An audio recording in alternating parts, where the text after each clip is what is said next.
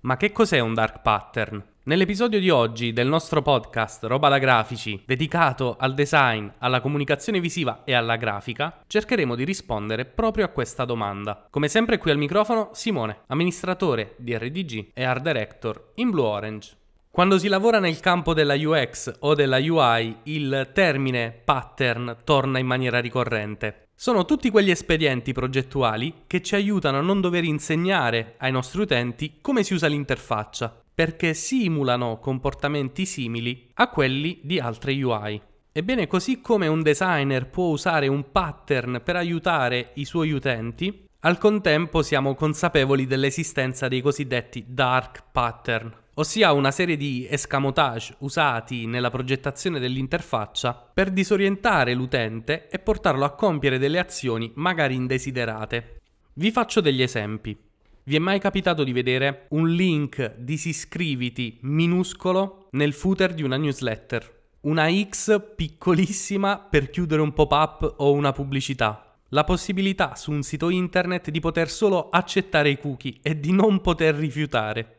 O tutti quei dark pattern che magari prevedono l'utilizzo di un copy un po' scorretto. Ad esempio, un pop-up informativo che vi propone uno sconto, dove il pulsante per chiudere il pop-up recita frasi che vogliono farvi sentire un po' stupidi, come ad esempio no non voglio risparmiare. Tutte queste pratiche sono davvero discutibili e portano gli utenti a sentirsi anche manipolati, per quanto sicuramente i dark pattern possano assumere forme differenti e non sempre sono così espliciti. Ci sono tantissimi casi in cui magari sono un po' più subdoli, nascosti. L'utilizzo di queste strategie, insomma, non è che sia proprio il massimo da un punto di vista normativo ci sono delle linee guida che ci aiutano a comprendere meglio che cos'è un dark pattern, ossia tutti quegli elementi che portano gli utenti a prendere delle decisioni non intenzionali e che definisce sei tipologie di dark pattern che dovremmo evitare. Nonostante la presenza di queste linee guida, però i dark pattern sono ancora in un'area grigia, legalmente parlando, e quindi risulta davvero difficile capire come e quando ci si trovi davanti a dei casi di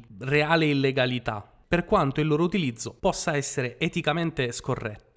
Uno dei casi più eclatanti è quello di LinkedIn che ha subito per l'utilizzo di un dark pattern una multa di 13 milioni di dollari. Il mio consiglio in questo caso è comunque di progettare pensando di aiutare i vostri utenti e non di metterli in difficoltà, perché per quanto una pratica possa essere legale o meno, la percezione che l'utente finale avrà del vostro brand potrebbe subire un significativo danno. Quindi facciamo attenzione e insieme diciamo no ai dark pattern. Spero che questo episodio ti sia piaciuto. Segui il mio canale perché nei prossimi giorni ti darò tantissimi altri consigli di buona progettazione.